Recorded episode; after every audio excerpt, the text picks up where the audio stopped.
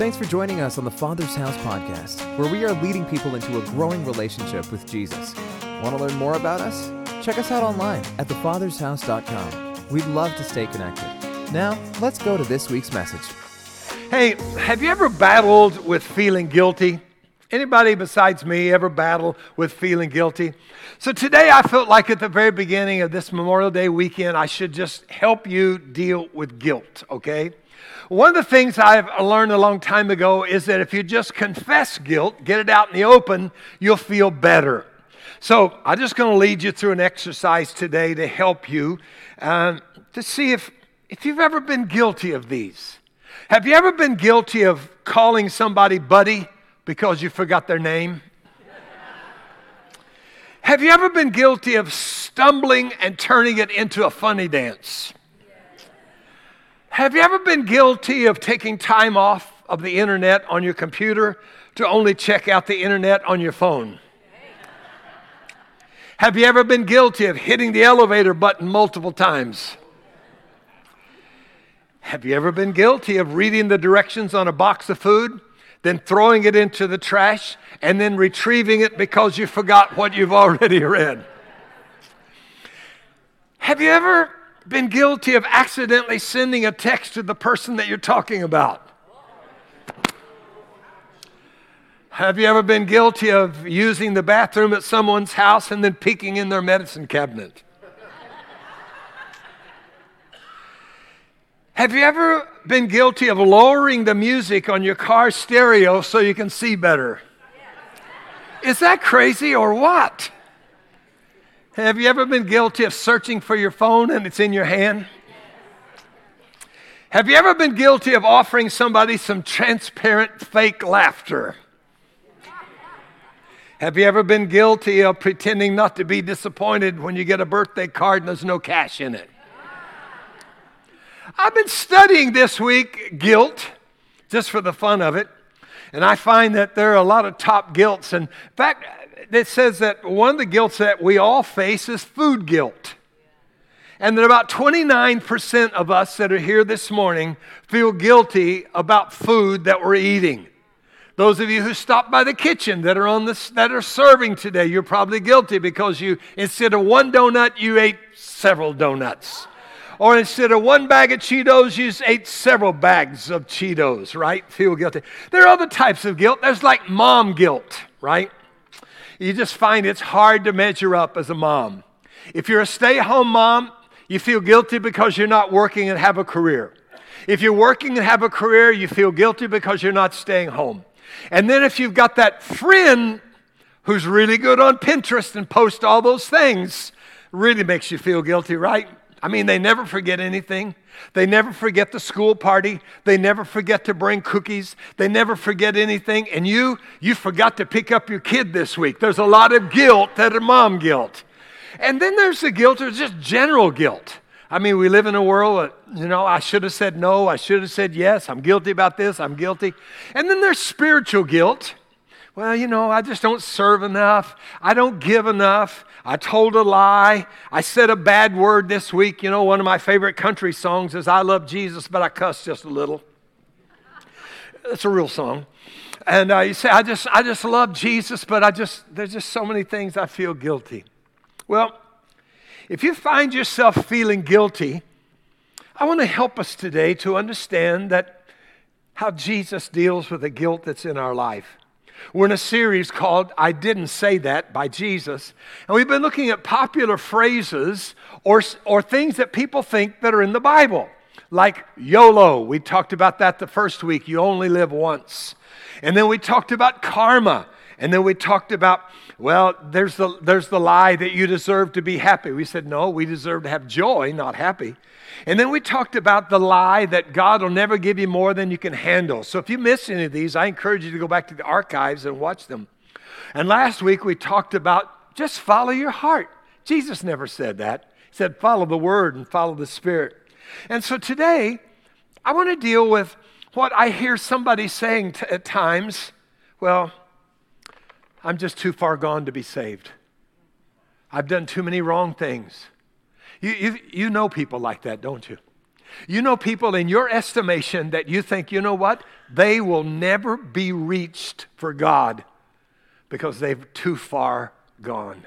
Too far gone. So I want to look today at a passage of Scripture to see someone that just in minutes before eternity, and he makes a decision for Jesus. It wasn't too far gone. And we're going to look today in Luke chapter 23. Luke chapter 23 talks about the final hours of Jesus' life. Jesus is God's son. He came to rule and reign. But in this passage, instead of wearing a golden crown on his head, he has a crown of thorns. Instead of having himself surrounded by servants, he's surrounded by people that are mocking him and ridiculing him. Instead of sitting on a throne, he's hanging on a cross. Luke 23, verse 32-33. If you have it in your Bible, or you can look on the Sky Bible up here. Two others, both criminals, were led out to be executed with him, with Jesus. When they came to the place called the Skull, they nailed him to the cross. And the criminals were also crucified, one on his right and one on his left. I want to talk a little bit about this morning about death by crucifixion. Death by crucifixion with the Romans was one of the most painful, brutal ways that anyone could die. It was not only physically painful, but it was also shamefully painful. Because when you would die on the cross, they would strip you naked and hang you on the cross. The scriptures said, cursed or shameful is anyone who dies on the cross. And that's where we find Jesus today. Not with a loincloth, but stripped naked, humiliated, shamed. He's bearing the shame and the humiliation so that you and I could be free. Crucifixion starts with a scourging, a Roman scourge. The Roman soldiers would tie you to a pole. They would take off your garment. They had what they call a cat of nine tails.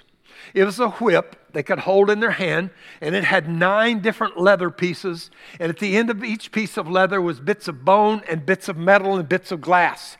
That when they would lash you 39 stripes, 39 times, and it would rip into your flesh. It would actually just lay bare your internal organs. Many of people died by loss of blood. Many people went into shock and died there in the scourging. After that, then you would have to carry your own cross to be crucified. They would take you to the place of the skull. They'd lay the cross down.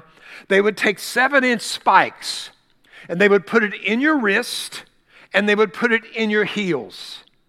And then they would crucify you, and then they would put you on a cross. And the only way that you could breathe, because you're hanging like this, the only way you could breathe is pull yourself up by the nails that's in your wrist and the nails that's in your heels, and you gasp for a breath and you slump down and gasp for another breath. And the scripture says that they came by and they spat upon Jesus and they mocked him. Now we look on movies and we see crosses real high up in the air. Those of you that went with us to Israel year before last and would love to go with us in 2023, we're going back again. Our guide said Romans at that particular time didn't crucify people on a huge lifted up cross. Because after all, if they spat upon him and that cross is up high, how could you ever get a loogie that high, right? No, it was right at ground level so that you could walk by, you could spit on them, you could see them and mock them. So here's Jesus hanging with the criminals. It's excruciating pain. Sometimes people would go mad and they would die by suffocation or sheer exhaustion. So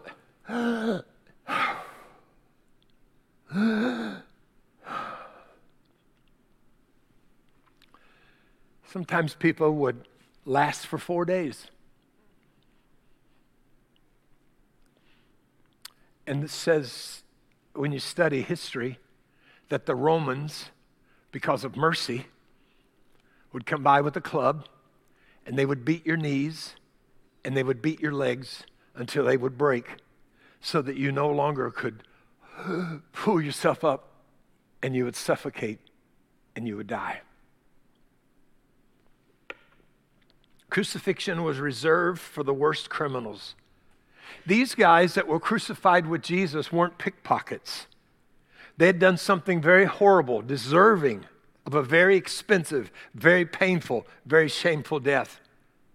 And Jesus is there on the cross between them, and he prays. Now, I don't know about you, but if I'm the Son of God and I got all power I want, I just might be tempted to pray, God, send those Rambo angels to vision and wipe these people out and get me off this cross. How many of you, honestly, that's sort of what you feel like you'd like to pray, right? But that's not what he prayed. Listen to his prayer. Father, forgive them because they don't know what they're doing. Wow. Verse 39 of Luke 23 says, one of the criminals hanging beside him scoffed, "So you're the Messiah, are you? Prove it by saving yourself and us while you're at it." Listen to this arrogant, prideful, guilty man. Not asking for mercy, not asking for grace, but hurling insults like everybody else towards Jesus. If you really are the Messiah. Then the other thief, the other criminal, rebuked the first one. Look at verse 40. The other criminal protested, "Don't you fear God, even when you've been sentenced to die? We deserve to die for our crimes, but this man hasn't done anything wrong." He's saying, we are guilty. We're being punished. We're getting what we deserve, but not this man. Now, you say you're too far gone to be saved? This man is minutes away from eternity. Minutes away. But what does he do? I don't know if he had heard stories about Jesus. I don't know if it's just something captivating by being in the presence of Jesus. Or maybe he's one of those who'd heard Jesus teach. But on that particular day, even though he knows that he's being punished for what he deserves, even though he knows that he's a sinner, even though he knows he's getting what he deserves, listen to him as he cries out for grace. Then he said, "Jesus, remember me when you come into your kingdom." And Jesus replied, "I assure you today, you will be with me in paradise." Let me tell you what Jesus did not say. He didn't say, "Dude, you're too far gone to be saved. No, buddy, you're on your way to hell because of the way you lived your life, where the worm never dies and there's gnashing of teeth. It's too late for you."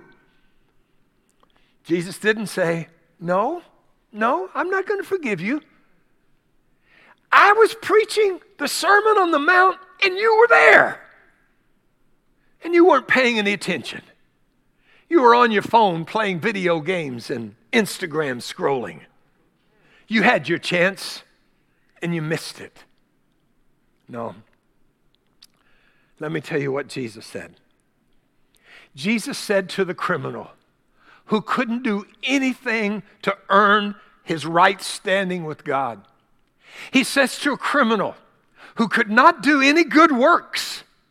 He says to a criminal who couldn't turn over a new leaf because he's hung on the cross. He says to a criminal who couldn't get baptized. He says to a criminal who couldn't join the church. He says to a criminal who could never give an offering. He says to a criminal who can't lift his hands and worship God. He couldn't do one thing to save himself. And you're sitting here today or you're listening online and you're saying, "I've done too much. I've gone too far. There's no way." Excuse me? He's minutes from eternity. And Jesus says to us, you're sitting in the Father's house this morning or you're watching online and you think you've committed too many sins. You think you've gone too far. You think you're too old. Let me tell you what I said to this man that was moments from facing an eternity lost. as he cries out and says, "Have mercy on me." Jesus said, "I tell you today, you will be with me in paradise. Your sins will be forgiven, even though you can't earn it, even though there's nothing you can do to deserve it. I'm going to show you grace. Today, you will be with me in paradise." But we say, that's not fair. He doesn't deserve to be saved now as he's rejected Christ all of his life. He doesn't deserve to be saved now after all that he's done, all the people that he's hurt, all the sins that he's committed. He doesn't deserve to be saved. But wait a minute. Ephesians 2 and 3 says, in the past, all of us lived like that, trying to please our sinful selves. We did all these things our body wanted to do, like everyone else in the world. We deserved to suffer God's anger just because of the way we were. By the very nature of our life, we deserved wrath.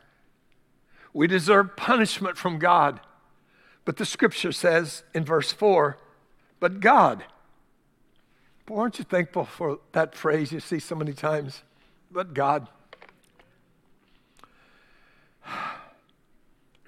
But God is rich in mercy, and he loved us so very much. We were spiritually dead because of all that we've done against him. He gave us new life together in Christ. You have been saved by God's grace. Listen to me. Jesus did not come to make bad people good. He came to make dead people alive. Verse 8 says, I mean that you've been saved by grace because you believed. You did not save yourselves. It is a gift from God.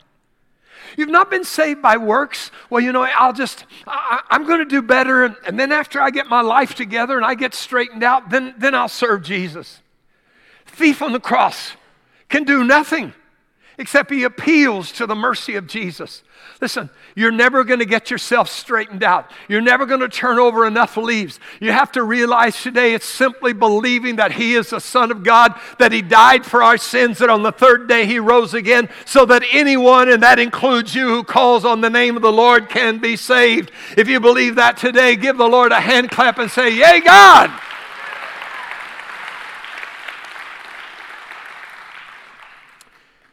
Imagine this scenario. Jesus says, okay, I forgive you of your sins. And they are crucifying you now for something you don't deserve because I'm paying for your sins. And so a Roman soldier hears that. And they say, oh, hey, this man is not deserving of death because the other man is paying his penalty. So they take him off the cross. They bind up his wounds. A few weeks later, he's able to move around. What do you think? What kind of lifestyle do you think he would be living? I think everywhere he went and everybody he saw, he would say, let me tell you, I was moments from eternity. I was moments from losing my life. I was dead, as good as dead. But this man, Jesus, he forgave me of my sins. He took the penalty. And I'm telling you, he loves you. Everybody he would see, he would tell them about the love of Jesus. He would use every gift that he had to point people towards Jesus. Can you imagine what that would be like? It's been the rest of his life devoted. You see, listen, every gift, every talent that he had would be used to build the church and to build the kingdom of God.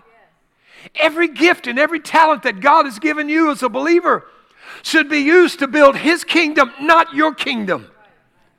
I see people in whom have a ministry or they have a calling.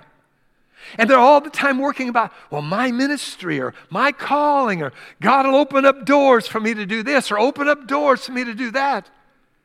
And all the time I need to remember that God gave me a gift and a calling to use in his church and to use in his kingdom.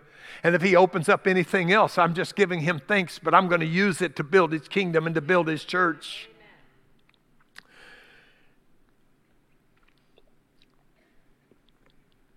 if we look at that and we say, well, surely he felt that way. But you see, this criminal's story is my story.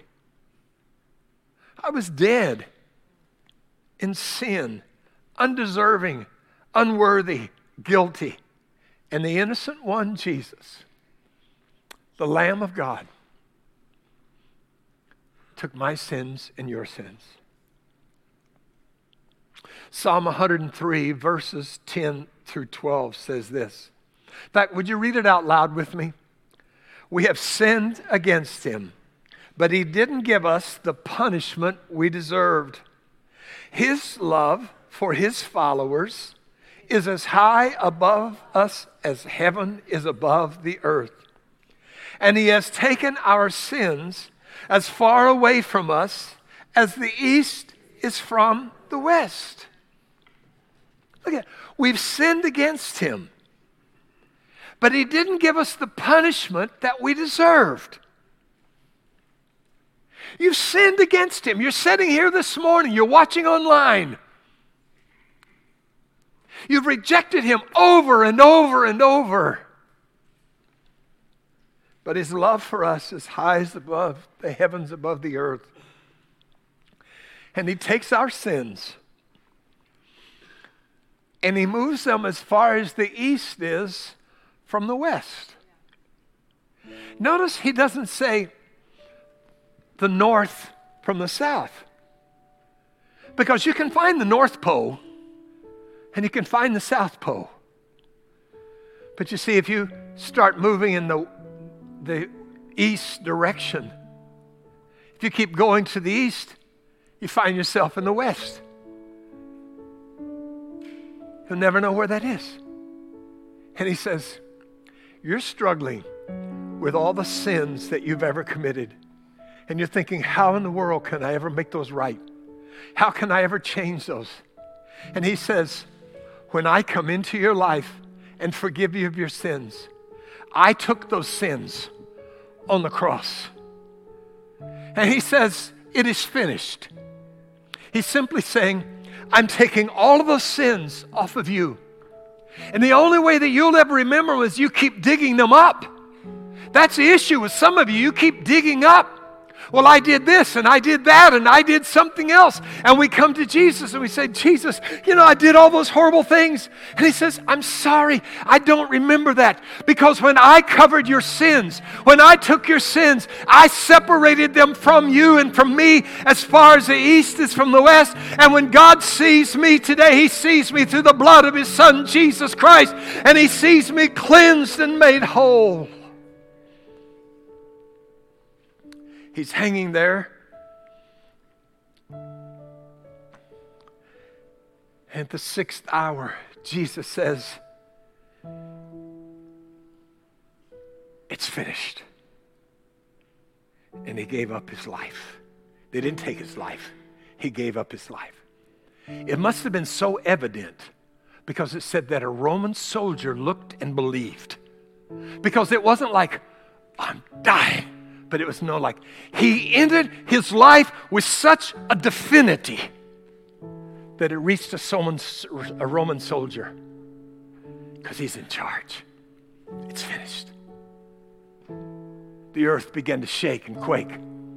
For 3 hours, it was total darkness. Everything was silent. No hope, no life. Took Jesus down from the cross, put him in a borrowed tomb. Day 1, nothing happens. Day 2, nothing happens. Day 3, the women go. The stone is rolled away. Jesus is not there, because the work that God sent him to do was completed. It was perfect. It was done. The enemy can no longer hold our sins against us when we are in Christ. It's because of what Jesus did. And our sins are forgiven. If you walked in today, maybe the guilt that you're carrying is so heavy. And it seems like you can never get rid of that guilt. But the scripture says, if I confess it to him, our God is faithful and just to forgive us of our sins and to cleanse us from all unrighteousness. You're not here by accident today. You're here to experience His grace. Maybe you feel dead inside. Jesus didn't come to make bad people good. He came to make dead people live.